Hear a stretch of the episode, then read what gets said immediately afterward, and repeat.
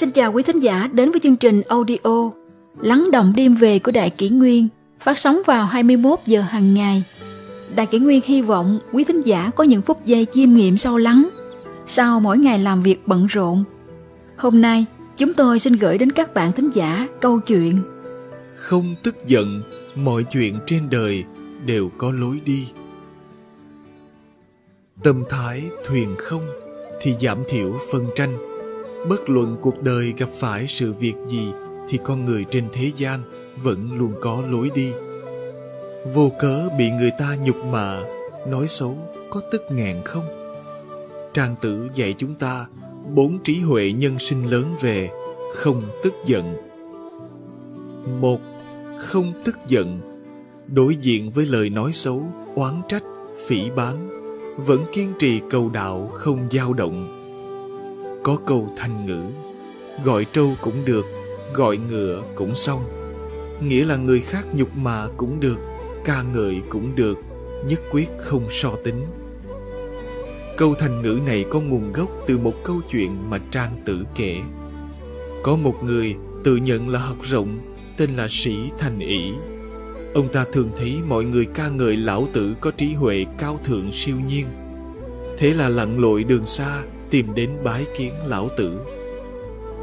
Ông ta thấy nhà Lão Tử loạn tạp như ổ chuột, tức giận nói: nghe người ta nói ông là thánh nhân có đại trí huệ, tôi đã đi mấy trăm dặm đến đây gặp ông, nào ngờ thấy ông như con chuột.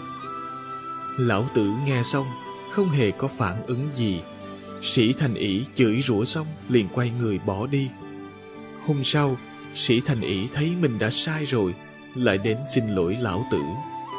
Lão Tử bình thản nói: cái gì thánh nhân với chẳng thánh nhân, loại danh hiệu này tôi đã vứt đi như vứt chiếc giày rách từ lâu rồi. Nếu tôi có được thực chất của đại đạo thì có liên quan gì việc ông chửi tôi là trâu, là ngựa hay là chuột? Tôi vẫn là tôi. Con người sống trên đời khó tránh khỏi có lúc bị người khác bực tức chỉ trích, oán trách, nói xấu, thậm chí miệt thị phỉ báng. Nếu vì thế mà bực tức thì quả là không đáng chút nào. Kinh Phật có viết, con người phải bát phong bất động. Đối diện với sự đả kích của người khác, càng phản ứng mãnh liệt thì càng không có hồi kết, chi bằng không động tĩnh gì thì sẽ chẳng điều gì lay động nổi. Hai, không tức giận. Tâm thái thuyền không, chớ coi mình là quan trọng. Trang Tử kể câu chuyện ví von rất hay về chiếc thuyền không. Nếu bạn ngồi trên một chiếc thuyền đang đi, trước mặt là một chiếc thuyền đi đến. Người trên thuyền đó không điều khiển thuyền thích hợp, đâm vào thuyền của bạn, lúc đó rất có thể bạn sẽ tức giận. Nhưng nếu trên con thuyền đó không có người, là con thuyền không, trôi dạt đến, thì bạn có tức giận không? Căn bệnh thường gặp của con người là quá chấp vào tự ngã, quá coi trọng bản thân, cứ coi mình là quan trọng. Quá coi trọng bản thân thì dễ nảy sinh tranh chấp với người. Nếu có tâm thái thuyền không thì mới giảm thiểu phân tranh, con người mới ít tức giận. Trong cuộc sống có rất nhiều việc, chỉ dựa vào tức giận thì không giải quyết được vấn đề. Hạ thấp tư thế, thái độ xuống, không coi mình là người quan trọng thì sẽ dễ dàng hóa giải mâu thuẫn. Ba, không tức giận. Bất luận gặp sự việc gì thì trên đời luôn có lối đi. Trong những câu chuyện ngụ ngôn của Trang Tử, có một số người hình dạng không giống người thường. Trong đó có người tàn tật bẩm sinh, có người bị hình phạt mà chân tay không còn đủ. Từ bề ngoài mà nhìn, điều kiện thân thể họ khác với người thường. Nhưng trong số họ có người có hoài bão, có người có lý tưởng, có người sống rất vui vẻ, cũng có người rất thành công, thật xứng danh kỳ nhân dị sĩ. Có một người tên là Chi Ly Sơ, hai vai ông ta cao hơn đỉnh đầu, đầu cúi thấp xuống đến rốn, búi tóc vốn búi phía sau thì lại chổng ngược lên trời. Ngũ tạng lục phủ của ông ta bị ép ra sau lưng. Ông ta là người gù lưng, hai chân mọc ở hai bên sườn. Theo miêu tả này của Trang Tử, thì Chi Ly Sơ không chỉ là người xấu xí, mà còn có phần dữ tợn, trông giống một con quái vật. Chi Ly Sơ sống như thế nào? Ông ta vá may, giặt quần áo cho người ta, cũng đủ nuôi sống bản thân. Ông vẫn còn dư sức đi sảy thóc sàng gạo cho người ta, tiền kiếm được đủ nuôi sống mười người. Trang Tử cho rằng, người tàn tật bẩm sinh giống Chi Ly Sơ thế này, chỉ cần tự làm lấy mà ăn thì cũng có thể tự nuôi sống mình, vui vẻ hưởng tuổi trời. Trang Tử còn kể chuyện một người tên là Ai Đài Tha, cũng là người xấu kinh thiên địa, khóc quỷ thần, nhưng ông ta lại có sức hấp dẫn thần kỳ. Đàn ông ở cùng ông ta một thời gian thì sẽ lưu luyến đức hạnh của ông ta mà không muốn rời xa. Phụ nữ một khi gặp mặt ông ta thì sẽ về nhà nói với mẹ cha rằng gả cho ông ta làm thiếp còn hơn gả cho người khác làm chính thê. Trang Tử cho rằng trên thế giới này có loại người như thế này, ngoại hình rất bình thường, thậm chí xấu xí, nhưng nội tâm có một sức mạnh của nhân cách, có thể bất tri bất giác lôi cuốn người khác đến bên mình. Sức mạnh chân chính của một người không biểu hiện ở một loại tài hoa trác việt nào, cũng không biểu hiện ở một loại kỹ xảo rực rỡ nào, mà là ở một loại sức ngưng tụ hòa ái. Trang Tử lấy người khuyết tật bẩm sinh và người hậu thiên thân thể không vẹn toàn để ví đời người thường có hai loại tao ngộ: bẩm sinh không đầy đủ và hậu thiên không thuận lợi. Không phải ai cũng lớn lên trong lầu vàng gác ngọc, đại đa số đều xuất thân từ gia đình phổ thông, thậm chí có người gia cảnh bần hàn, cha mẹ có thể cho rất ít, chỉ có thể dựa vào bản thân vật lộn với cuộc sống. Mỗi người thiên phú cũng khác nhau, khác nhau về tướng mạo, trí lực. Trong hành trình cuộc đời, đại đa số khó mà tránh được những sự việc không thuận lợi, thế nên mới nói đời người việc không như ý thì có tám chín phần. Tức giận, oán trách đều không có tác dụng gì, chi bằng học trí huệ của Trang Tử, tích lũy kiến thức đức hạnh, tạo dựng con đường đi của mình. Bốn. Không tức giận, đại lộ thông thiên. Mỗi người đi một bên, mỗi người có cách nói của riêng mình. Trang Tử nói, gà rừng trong núi tìm mồi không dễ, đi mười bước mới tìm được một con sâu, đi một trăm bước mới tìm được giọt nước, nhưng nó vẫn không muốn bị nhốt trong lồng, bởi vì trong lồng tuy không lo ăn lo uống, lông bóng mượt, nhưng mất đi tự do thì chẳng vui vẻ gì. Một đời người cũng vậy, tự do vui vẻ quan trọng hơn thành công phát đạt rất nhiều. Một thiền sư đến bên sông thấy ngư phủ thả lưới, một con cá vùng vẫy thoát ra khỏi lưới. Thiền sư vui mừng kêu lên, hay quá, con cá thoát khỏi lưới. Thiền sư sở dĩ khen là vì con người cũng nên nhảy thoát ra khỏi cái lưới của tình thế gian, có được tự do, nhảy thoát ra khỏi phiền não thế gian, được giải thoát. Trang Tử kể một câu chuyện lỗ hầu nuôi chim. Ở ngoài thành nước Lỗ có một con chim biển rất lớn bay đến. Quốc quân nước Lỗ rất vui thích, liền cung kính rước chim biển vào trong thái miếu, tấu nhạc cửu thiều rất long trọng để cho chim vui, rồi chuẩn bị rượu ngon cho chim uống, mổ dê bò cho chim ăn. Hàng ngày đều dùng những nghi lễ này để cung phụng chim biển. Chim biển này thì sao? Ánh mắt liêm diêm, thần sắc u uất, không ăn một miếng thịt, không uống một giọt rượu, cứ u u uất uất như thế ba ngày rồi chết. Chim biển bay lượn trên trời xanh, thà chết chứ không chịu bị trói buộc trong lồng. Kỳ thực, khi nội tâm bạn rất lớn mạnh thì tất cả các sự tình đều biến thành nhỏ bé. Chúng ta cứ thử thay đổi tâm cảnh, thay đổi suy nghĩ, có lẽ sẽ thấy thế giới đổi khác rất nhiều.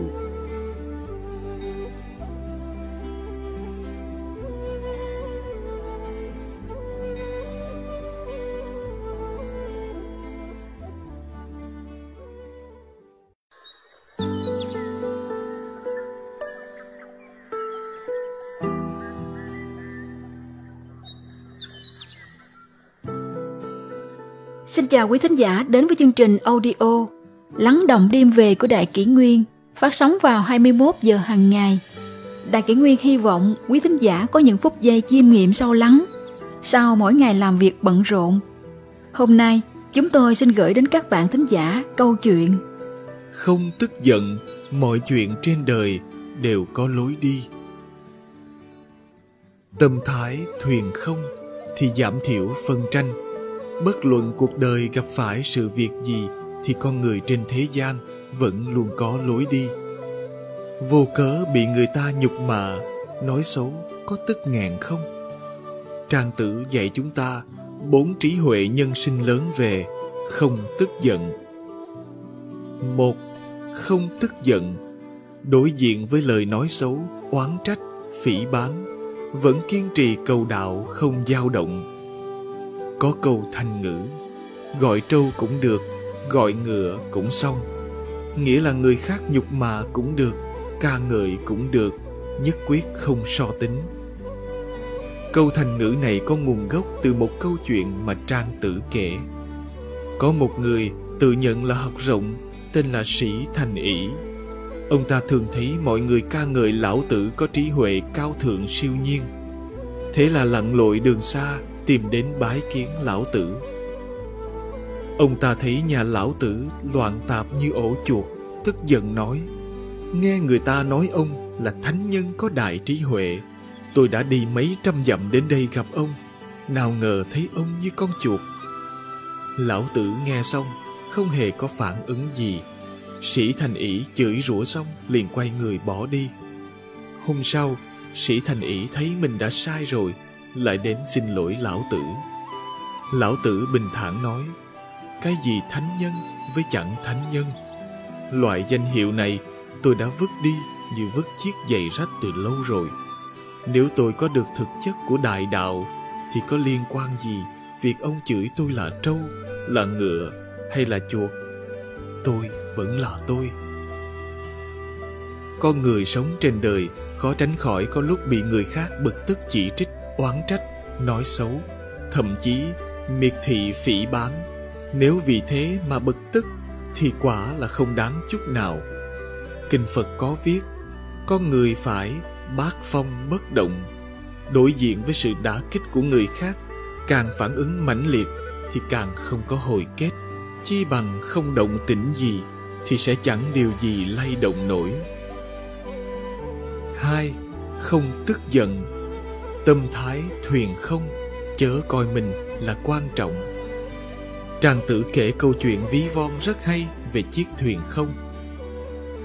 Nếu bạn ngồi trên một chiếc thuyền đang đi, trước mặt là một chiếc thuyền đi đến. Người trên thuyền đó không điều khiển thuyền thích hợp, đâm vào thuyền của bạn, lúc đó rất có thể bạn sẽ tức giận.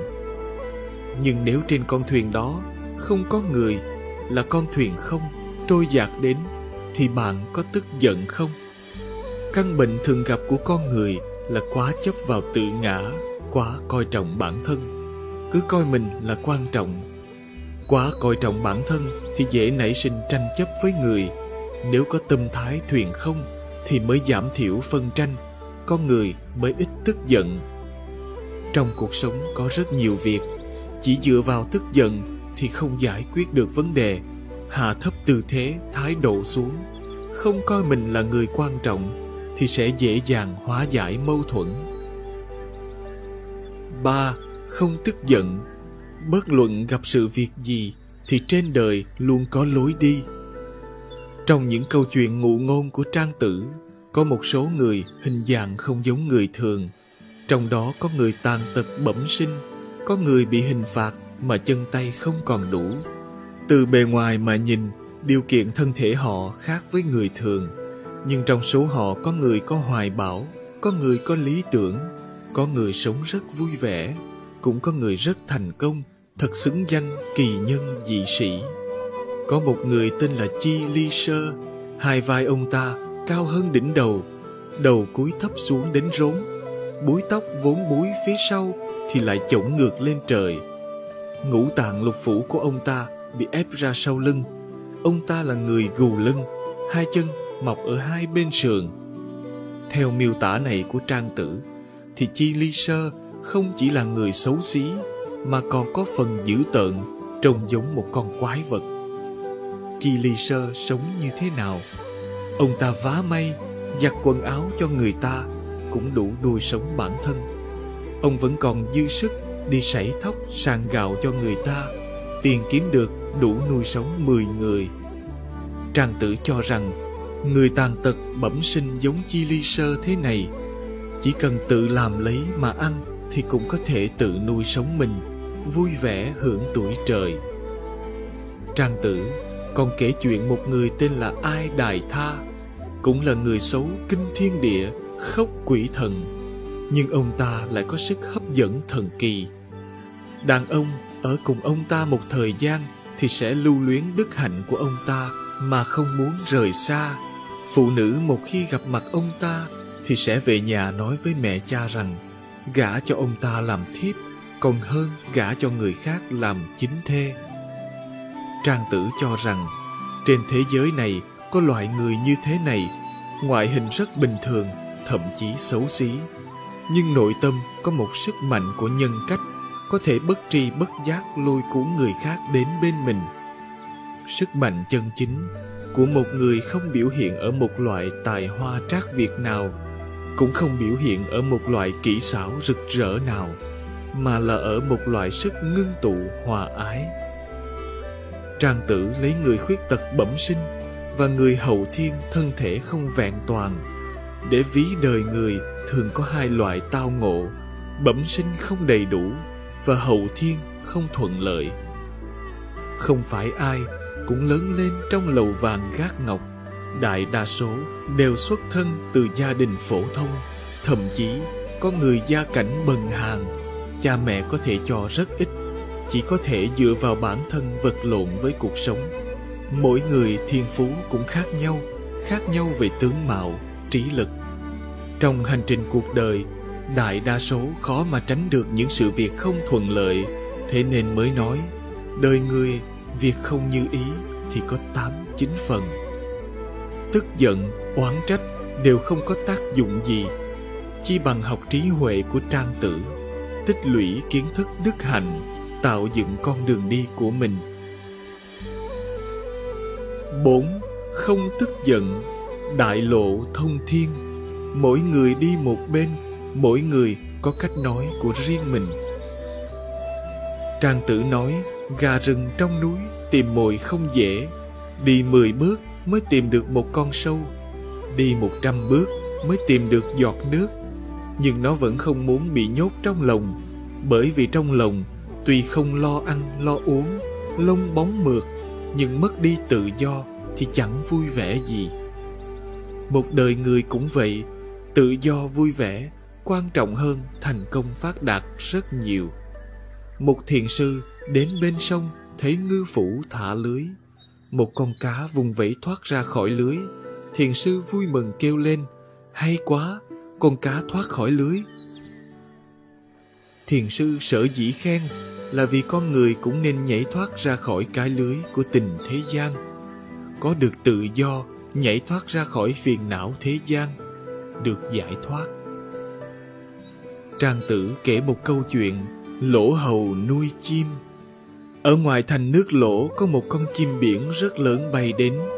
Quốc quân nước Lỗ rất vui thích, liền cung kính rước chim biển vào trong thái miếu, tấu nhạc cửu thiều rất long trọng để cho chim vui, rồi chuẩn bị rượu ngon cho chim uống, mổ dê bò cho chim ăn. Hàng ngày đều dùng những nghi lễ này để cung phụng chim biển. Chim biển này thì sao?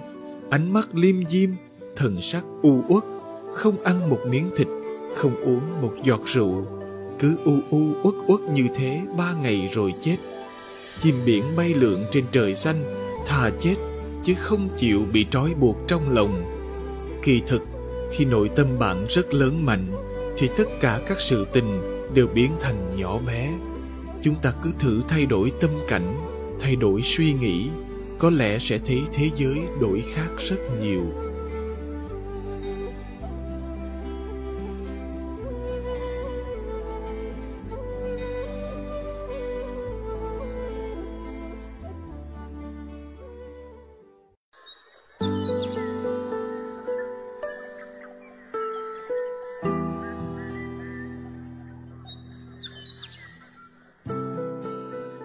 Xin chào quý thính giả đến với chương trình audio Lắng động đêm về của Đại Kỷ Nguyên, phát sóng vào hai mươi mốt giờ hàng ngày.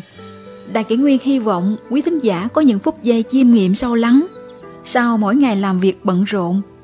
Hôm nay, chúng tôi xin gửi đến các bạn thính giả câu chuyện Không tức giận, mọi chuyện trên đời đều có lối đi. Tâm thái thuyền không thì giảm thiểu phân tranh. Bất luận cuộc đời gặp phải sự việc gì thì con người trên thế gian vẫn luôn có lối đi. Vô cớ bị người ta nhục mạ, nói xấu có tức nghẹn không? Trang Tử dạy chúng ta bốn trí huệ nhân sinh lớn về không tức giận. Một, không tức giận. Đối diện với lời nói xấu, oán trách, phỉ báng, vẫn kiên trì cầu đạo không dao động. Có câu thành ngữ, gọi trâu cũng được, gọi ngựa cũng xong. Nghĩa là người khác nhục mạ cũng được, ca ngợi cũng được, nhất quyết không so tính. Câu thành ngữ này có nguồn gốc từ một câu chuyện mà Trang Tử kể. Có một người tự nhận là học rộng, tên là Sĩ Thành Ỷ. Ông ta thường thấy mọi người ca ngợi Lão Tử có trí huệ cao thượng siêu nhiên. Thế là lặn lội đường xa, tìm đến bái kiến Lão Tử. Ông ta thấy nhà Lão Tử loạn tạp như ổ chuột, tức giận nói: nghe người ta nói ông là thánh nhân có đại trí huệ, tôi đã đi mấy trăm dặm đến đây gặp ông, nào ngờ thấy ông như con chuột. Lão Tử nghe xong không hề có phản ứng gì. Sĩ Thành Ỷ chửi rủa xong liền quay người bỏ đi. Hôm sau, Sĩ Thành Ỷ thấy mình đã sai rồi, lại đến xin lỗi Lão Tử. Lão Tử bình thản nói: cái gì thánh nhân với chẳng thánh nhân, loại danh hiệu này tôi đã vứt đi như vứt chiếc giày rách từ lâu rồi. Nếu tôi có được thực chất của đại đạo thì có liên quan gì việc ông chửi tôi là trâu, là ngựa hay là chuột? Tôi vẫn là tôi. Con người sống trên đời khó tránh khỏi có lúc bị người khác bực tức chỉ trích, oán trách, nói xấu, thậm chí miệt thị phỉ báng. Nếu vì thế mà bực tức thì quả là không đáng chút nào. Kinh Phật có viết: con người phải bát phong bất động. Đối diện với sự đả kích của người khác, càng phản ứng mãnh liệt thì càng không có hồi kết. Chi bằng không động tĩnh gì thì sẽ chẳng điều gì lay động nổi. Hai, không tức giận. Tâm thái thuyền không, chớ coi mình là quan trọng. Trang Tử kể câu chuyện ví von rất hay về chiếc thuyền không. Nếu bạn ngồi trên một chiếc thuyền đang đi, trước mặt là một chiếc thuyền đi đến. Người trên thuyền đó không điều khiển thuyền thích hợp, đâm vào thuyền của bạn, lúc đó rất có thể bạn sẽ tức giận. Nhưng nếu trên con thuyền đó không có người, là con thuyền không, trôi dạt đến, thì bạn có tức giận không? Căn bệnh thường gặp của con người là quá chấp vào tự ngã, quá coi trọng bản thân, cứ coi mình là quan trọng. Quá coi trọng bản thân thì dễ nảy sinh tranh chấp với người. Nếu có tâm thái thuyền không thì mới giảm thiểu phân tranh, con người mới ít tức giận. Trong cuộc sống có rất nhiều việc, chỉ dựa vào tức giận thì không giải quyết được vấn đề. Hạ thấp tư thế, thái độ xuống, không coi mình là người quan trọng thì sẽ dễ dàng hóa giải mâu thuẫn. Ba, không tức giận. Bất luận gặp sự việc gì thì trên đời luôn có lối đi. Trong những câu chuyện ngụ ngôn của Trang Tử, có một số người hình dạng không giống người thường. Trong đó có người tàn tật bẩm sinh, có người bị hình phạt mà chân tay không còn đủ. Từ bề ngoài mà nhìn, điều kiện thân thể họ khác với người thường. Nhưng trong số họ có người có hoài bão, có người có lý tưởng, có người sống rất vui vẻ, cũng có người rất thành công, thật xứng danh kỳ nhân dị sĩ. Có một người tên là Chi Ly Sơ, hai vai ông ta cao hơn đỉnh đầu, đầu cúi thấp xuống đến rốn, búi tóc vốn búi phía sau thì lại chổng ngược lên trời. Ngũ tạng lục phủ của ông ta bị ép ra sau lưng. Ông ta là người gù lưng, hai chân mọc ở hai bên sườn. Theo miêu tả này của Trang Tử, thì Chi Ly Sơ không chỉ là người xấu xí, mà còn có phần dữ tợn, trông giống một con quái vật. Chi Ly Sơ sống như thế nào? Ông ta vá may, giặt quần áo cho người ta, cũng đủ nuôi sống bản thân. Ông vẫn còn dư sức đi sảy thóc sàng gạo cho người ta, tiền kiếm được đủ nuôi sống mười người. Trang Tử cho rằng, người tàn tật bẩm sinh giống Chi Ly Sơ thế này, chỉ cần tự làm lấy mà ăn thì cũng có thể tự nuôi sống mình, vui vẻ hưởng tuổi trời. Trang Tử còn kể chuyện một người tên là Ai Đài Tha, cũng là người xấu kinh thiên địa, khóc quỷ thần, nhưng ông ta lại có sức hấp dẫn thần kỳ. Đàn ông ở cùng ông ta một thời gian thì sẽ lưu luyến đức hạnh của ông ta mà không muốn rời xa. Phụ nữ một khi gặp mặt ông ta thì sẽ về nhà nói với mẹ cha rằng gả cho ông ta làm thiếp còn hơn gả cho người khác làm chính thê. Trang Tử cho rằng trên thế giới này có loại người như thế này, ngoại hình rất bình thường, thậm chí xấu xí, nhưng nội tâm có một sức mạnh của nhân cách, có thể bất tri bất giác lôi cuốn người khác đến bên mình. Sức mạnh chân chính của một người không biểu hiện ở một loại tài hoa trác việt nào, cũng không biểu hiện ở một loại kỹ xảo rực rỡ nào, mà là ở một loại sức ngưng tụ hòa ái.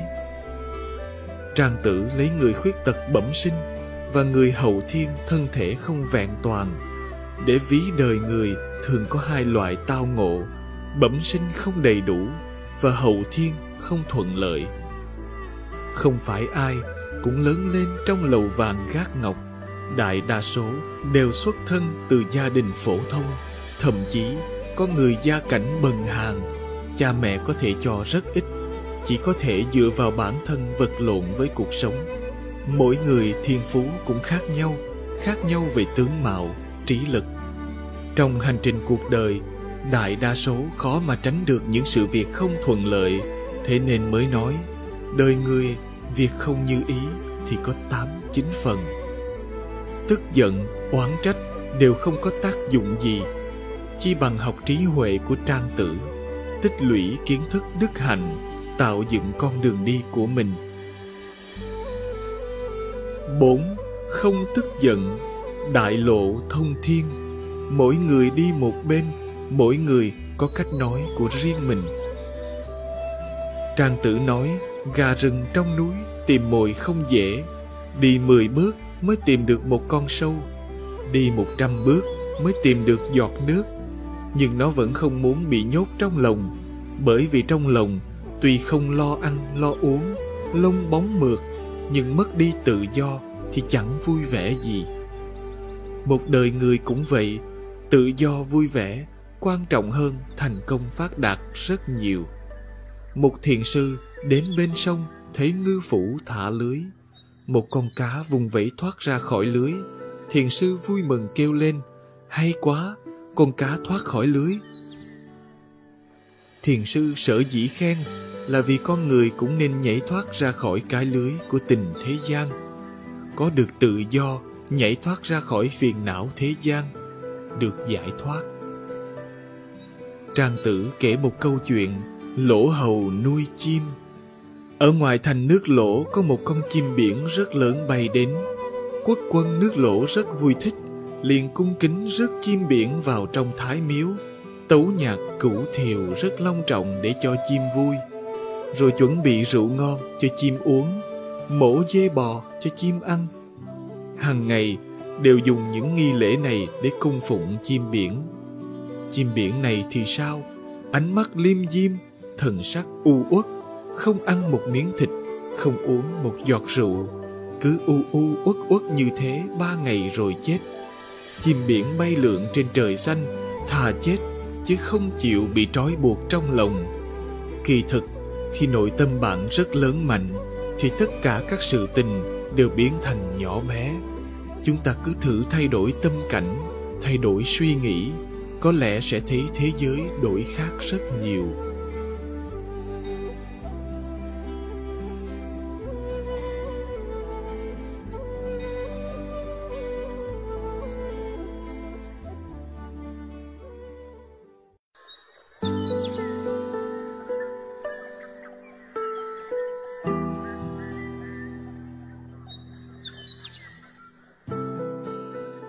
Xin chào quý thính giả đến với chương trình audio Lắng động đêm về của Đại Kỷ Nguyên, phát sóng vào hai mươi mốt giờ hàng ngày. Đại Kỷ Nguyên hy vọng quý thính giả có những phút giây chiêm nghiệm sâu lắng sau mỗi ngày làm việc bận rộn. Hôm nay, chúng tôi xin gửi đến các bạn thính giả câu chuyện Không tức giận, mọi chuyện trên đời đều có lối đi. Tâm thái thuyền không thì giảm thiểu phân tranh. Bất luận cuộc đời gặp phải sự việc gì thì con người trên thế gian vẫn luôn có lối đi. Vô cớ bị người ta nhục mạ, nói xấu có tức nghẹn không? Trang Tử dạy chúng ta bốn trí huệ nhân sinh lớn về không tức giận. Một, không tức giận. Đối diện với lời nói xấu, oán trách, phỉ báng, vẫn kiên trì cầu đạo không dao động. Có câu thành ngữ, gọi trâu cũng được, gọi ngựa cũng xong. Nghĩa là người khác nhục mạ cũng được, ca ngợi cũng được, nhất quyết không so tính. Câu thành ngữ này có nguồn gốc từ một câu chuyện mà Trang Tử kể. Có một người tự nhận là học rộng, tên là Sĩ Thành Ỷ. Ông ta thường thấy mọi người ca ngợi Lão Tử có trí huệ cao thượng siêu nhiên. Thế là lặn lội đường xa, tìm đến bái kiến Lão Tử. Ông ta thấy nhà Lão Tử loạn tạp như ổ chuột, tức giận nói: nghe người ta nói ông là thánh nhân có đại trí huệ, tôi đã đi mấy trăm dặm đến đây gặp ông, nào ngờ thấy ông như con chuột. Lão Tử nghe xong không hề có phản ứng gì. Sĩ Thành Ỷ chửi rủa xong liền quay người bỏ đi. Hôm sau, Sĩ Thành Ỷ thấy mình đã sai rồi, lại đến xin lỗi Lão Tử. Lão Tử bình thản nói: cái gì thánh nhân với chẳng thánh nhân, loại danh hiệu này tôi đã vứt đi như vứt chiếc giày rách từ lâu rồi. Nếu tôi có được thực chất của đại đạo thì có liên quan gì việc ông chửi tôi là trâu, là ngựa hay là chuột? Tôi vẫn là tôi. Con người sống trên đời khó tránh khỏi có lúc bị người khác bực tức chỉ trích, oán trách, nói xấu, thậm chí miệt thị phỉ báng. Nếu vì thế mà bực tức thì quả là không đáng chút nào. Kinh Phật có viết: con người phải bát phong bất động. Đối diện với sự đả kích của người khác, càng phản ứng mãnh liệt thì càng không có hồi kết, chi bằng không động tĩnh gì thì sẽ chẳng điều gì lay động nổi. Hai, không tức giận. Tâm thái thuyền không, chớ coi mình là quan trọng. Trang Tử kể câu chuyện ví von rất hay về chiếc thuyền không. Nếu bạn ngồi trên một chiếc thuyền đang đi, trước mặt là một chiếc thuyền đi đến. Người trên thuyền đó không điều khiển thuyền thích hợp, đâm vào thuyền của bạn, lúc đó rất có thể bạn sẽ tức giận. Nhưng nếu trên con thuyền đó không có người, là con thuyền không, trôi dạt đến, thì bạn có tức giận không? Căn bệnh thường gặp của con người là quá chấp vào tự ngã, quá coi trọng bản thân, cứ coi mình là quan trọng. Quá coi trọng bản thân thì dễ nảy sinh tranh chấp với người. Nếu có tâm thái thuyền không thì mới giảm thiểu phân tranh, con người mới ít tức giận. Trong cuộc sống có rất nhiều việc, chỉ dựa vào tức giận thì không giải quyết được vấn đề. Hạ thấp tư thế, thái độ xuống, không coi mình là người quan trọng thì sẽ dễ dàng hóa giải mâu thuẫn. Ba, không tức giận. Bất luận gặp sự việc gì thì trên đời luôn có lối đi. Trong những câu chuyện ngụ ngôn của Trang Tử, có một số người hình dạng không giống người thường. Trong đó có người tàn tật bẩm sinh, có người bị hình phạt mà chân tay không còn đủ. Từ bề ngoài mà nhìn, điều kiện thân thể họ khác với người thường.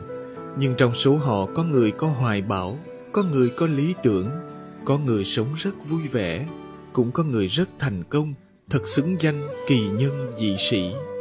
Có một người tên là Chi Ly Sơ, hai vai ông ta cao hơn đỉnh đầu, đầu cúi thấp xuống đến rốn, búi tóc vốn búi phía sau thì lại chổng ngược lên trời.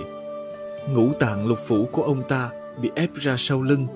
Ông ta là người gù lưng, hai chân mọc ở hai bên sườn. Theo miêu tả này của Trang Tử, thì Chi Ly Sơ không chỉ là người xấu xí, mà còn có phần dữ tợn, trông giống một con quái vật. Chi Ly Sơ sống như thế nào? Ông ta vá may, giặt quần áo cho người ta, cũng đủ nuôi sống bản thân. Ông vẫn còn dư sức đi sảy thóc sàn gạo cho người ta, tiền kiếm được đủ nuôi sống mười người. Trang Tử cho rằng, người tàn tật bẩm sinh giống Chi Ly Sơ thế này, chỉ cần tự làm lấy mà ăn thì cũng có thể tự nuôi sống mình, vui vẻ hưởng tuổi trời. Trang Tử còn kể chuyện một người tên là Ai Đài Tha, cũng là người xấu kinh thiên địa, khóc quỷ thần, nhưng ông ta lại có sức hấp dẫn thần kỳ. Đàn ông ở cùng ông ta một thời gian thì sẽ lưu luyến đức hạnh của ông ta mà không muốn rời xa. Phụ nữ một khi gặp mặt ông ta thì sẽ về nhà nói với mẹ cha rằng gả cho ông ta làm thiếp còn hơn gả cho người khác làm chính thê. Trang Tử cho rằng trên thế giới này có loại người như thế này, ngoại hình rất bình thường, thậm chí xấu xí, nhưng nội tâm có một sức mạnh của nhân cách, có thể bất tri bất giác lôi cuốn người khác đến bên mình. Sức mạnh chân chính của một người không biểu hiện ở một loại tài hoa trác việt nào, cũng không biểu hiện ở một loại kỹ xảo rực rỡ nào, mà là ở một loại sức ngưng tụ hòa ái. Trang Tử lấy người khuyết tật bẩm sinh và người hậu thiên thân thể không vẹn toàn để ví đời người thường có hai loại tao ngộ: bẩm sinh không đầy đủ và hậu thiên không thuận lợi. Không phải ai cũng lớn lên trong lầu vàng gác ngọc, đại đa số đều xuất thân từ gia đình phổ thông, thậm chí có người gia cảnh bần hàn, cha mẹ có thể cho rất ít, chỉ có thể dựa vào bản thân vật lộn với cuộc sống. Mỗi người thiên phú cũng khác nhau, khác nhau về tướng mạo, trí lực. Trong hành trình cuộc đời, đại đa số khó mà tránh được những sự việc không thuận lợi, thế nên mới nói đời người việc không như ý thì có tám chín phần. Tức giận, oán trách đều không có tác dụng gì, chi bằng học trí huệ của Trang Tử, tích lũy kiến thức đức hạnh, tạo dựng con đường đi của mình. Bốn. Không tức giận, đại lộ thông thiên. Mỗi người đi một bên, mỗi người có cách nói của riêng mình. Trang Tử nói, gà rừng trong núi tìm mồi không dễ, đi mười bước mới tìm được một con sâu, đi một trăm bước mới tìm được giọt nước, nhưng nó vẫn không muốn bị nhốt trong lồng, bởi vì trong lồng tuy không lo ăn lo uống, lông bóng mượt, nhưng mất đi tự do thì chẳng vui vẻ gì. Một đời người cũng vậy, tự do vui vẻ quan trọng hơn thành công phát đạt rất nhiều. Một thiền sư đến bên sông thấy ngư phủ thả lưới, một con cá vùng vẫy thoát ra khỏi lưới. Thiền sư vui mừng kêu lên, hay quá, con cá thoát khỏi lưới. Thiền sư sở dĩ khen là vì con người cũng nên nhảy thoát ra khỏi cái lưới của tình thế gian, có được tự do, nhảy thoát ra khỏi phiền não thế gian, được giải thoát. Trang Tử kể một câu chuyện lỗ hầu nuôi chim. Ở ngoài thành nước Lỗ có một con chim biển rất lớn bay đến. Quốc quân nước Lỗ rất vui thích, liền cung kính rước chim biển vào trong thái miếu, tấu nhạc cửu thiều rất long trọng để cho chim vui, rồi chuẩn bị rượu ngon cho chim uống, mổ dê bò cho chim ăn. Hằng ngày đều dùng những nghi lễ này để cung phụng chim biển. Chim biển này thì sao? Ánh mắt liêm diêm, thần sắc u uất, không ăn một miếng thịt, không uống một giọt rượu, cứ u u uất uất như thế ba ngày rồi chết. Chim biển bay lượn trên trời xanh, thà chết chứ không chịu bị trói buộc trong lồng. Kỳ thực, khi nội tâm bạn rất lớn mạnh thì tất cả các sự tình đều biến thành nhỏ bé. Chúng ta cứ thử thay đổi tâm cảnh, thay đổi suy nghĩ, có lẽ sẽ thấy thế giới đổi khác rất nhiều.